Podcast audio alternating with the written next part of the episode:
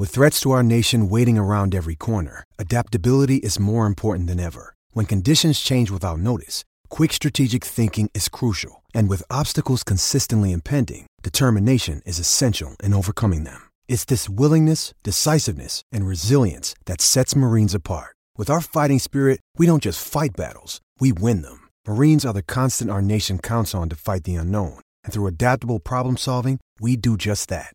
Learn more at marines.com.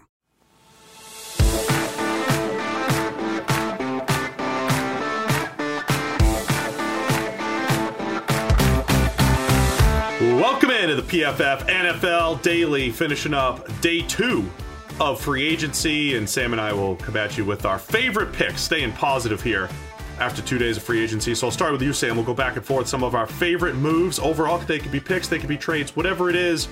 What do you like so far from free agency? Yeah, I got a few that I like. One, Tim Settle, uh, nose tackle, going to the Buffalo Bills for two years, $9 million. I think that's a great move for Buffalo. Um, they needed to get stronger up the middle. They bring in a big bodied run stuffing specialist and a guy who was like buried on Washington's defensive depth chart. He's basically never really played more than 300 snaps in a season because Washington had so many bodies on that defensive line, but he's played well in his time there. So I think in an, in an expanded role in Buffalo, he will be a much better player than he was for Washington. And even if he isn't, he significantly upgrades their run defense. So I'm all for that one. That's my first one. Tim Settle, uh, guys like him have me rethinking the idea of age in the draft. Everybody wants like the youngest player, but guys like Settle coming out of Virginia Tech, he was young, he had developing to do, he started to get there, but now Washington doesn't get to see that payoff, right? The Bills get to, and, and not for crazy money. So I agree, adding some good depth there. Uh, look, a lot of people that have listened to all of our previews, you know, fixing every team in five minutes, have, have pointed out that every team needs guards.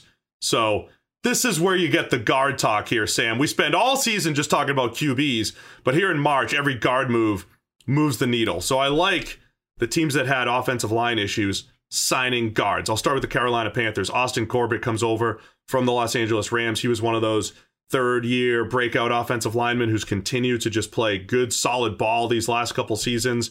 Panthers have a massive need on the offensive line. So adding Corbett is a is another great step in the right direction. And a lot of these guards are making that seven to ten million dollar range, which is reasonable when you're getting above average play. So I think Corbett definitely upgrades the Panthers in a, in a much needed spot.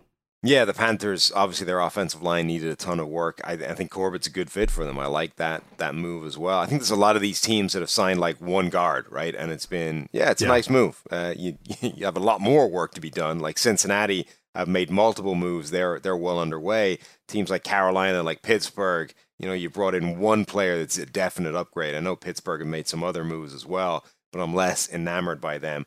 The one I'll stick with their guard theme though. Connor Williams to Miami Connor Williams is one of the most unnecessarily crapped upon players in the NFL by his own fan base, right? Dallas fans hate the guy for no good reason other than he was sandwiched between all pros for a lot of his career. Um, he's not an all pro. He had a ton of penalties last year, right? 17 of them. You'll find 14, a number that a lot of people use, but he had 17 penalties, 14 of which were accepted. So there are three decline penalties in there as well that won't show you're not, up. You're not selling them right now. You're not doing a good job of selling them. Okay, go but ahead. But despite that, his grade was still pretty good. And by the way, the 17 penalties were 11 more than he's had in any other season of his career. So he's probably not going to do that again, would be here's my who, main point. Here's who we graded better than at 75.2 overall, graded better than Brandon Scherff, who was the top guard on the market, made a lot more money than him. Um, Scherff has a better track record right. And projects better going forward, but Connor Williams in this one season graded at 11th among guards last year. Yeah, and, and look, he's a better player than people give him credit for. Just because he loses sometimes doesn't mean he's a bad player. You need to have some understanding of the context, and Connor Williams would upgrade 20, 25 teams in the NFL in terms of a guard position, and Miami is certainly one of them. Uh, literally one of those players who has gotten better every year. You know, you hear that, you know, right. Uh, that hyperbole before, but we can actually track it. Connor Williams' grade has gotten better every single season. So coming off a career high 75.2 grade. And the penalties, that's more of an anomaly. He only had 16 in his career heading into last year right. before he had the 17. All right, you stole one of mine with Connor Williams. So I love that for Miami. Uh, the other guard, it's a guard slash center, James Daniels, uh, going to Pittsburgh. Another guy that has not necessarily gotten better every single season, but he's also still young, kind of like the Tim Settle thing. I think when you're looking at free agents, you want to get guys that are on the younger side that have shown some improvement. We've seen that with James Daniels. I think he's an excellent zone run blocker. So I think part of James Daniels and, and my liking him in free agency was going to be scheme fit. Pittsburgh's now made multiple moves on the offensive line, bringing back Okorafor at right tackle, bringing in Mason Cole. Um, but I think James Daniels is the best move there, and they have some flexibility there. The guy can play center, did that in college. He's played guard for the Bears, been back and forth. They didn't love Kendrick Green at center last year. They could move Green to guard, Daniels to center. They could have Mason Cole play center. So they have a lot of flexibility there. But Daniels, best football might be ahead of him. So I really like that move by the Steelers. Yeah, and he's a guy that's been jerked around a little bit in terms of never being given one position to settle in. Interestingly, his grades in the NFL have been a lot better at guard than they have been at center. They've been about 71 at either guard spot and 63, something like that, playing center, despite the fact that I know a lot of people think center will be his best position at some point going forward. So, you know, the Steelers are going to have training camp, preseason to do a little bit of juggling on that offensive line and figure out what the best combination of those guys is. But in theory, I think James Daniels should allow them at least one upgrade somewhere along that line. So I'm with you. I like that move as well. My next one, I'm going to put two of them together because they're both the same team. Um, Tampa Bay bring in Russell Gage, wide receiver, for three years, $30 million, and then trading for Shaq Mason, another guard, for a fifth round pick. Like yeah. Tom Brady, forget greatest quarterback of all time, forget shooting for an MVP. The dude is working on executive of the year honors over here as well. Like that move for Shaq Mason is a freaking steal. And Russell Gage, Russell Gage might be a better player than Christian Kirk, right? He's had more yards per route run each of the last two seasons. I think he wins in more ways than Christian Kirk. He might not have a couple of Kirk's trump cards, but I would say he's a better receiver and he's kind of like half the money. Yeah, and I think, you know, the Gage fit for the Bucs. Chris Godwin's coming off that ACL injury. Gage is one of those guys who probably does his best work from the slot, but can win outside a lot like a Chris Godwin. So you have Chris Godwin insurance, but also when Godwin comes back, like the Bucs have had in the past, you have that flexibility. If they want to use tight splits, use both of them uh, essentially as slot type of receivers with Mike Evans on the outside.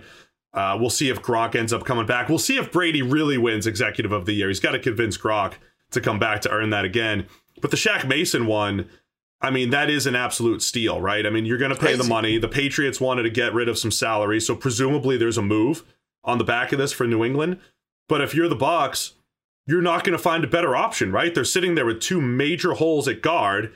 You want to do everything you can to not go into the draft and just, you know, pray that you find another rookie that's as good as Tristan Wirfs a couple years ago. So filling that spot with a Shaq Mason for just a fifth rounder plus the salary, but just a fifth rounder. Right.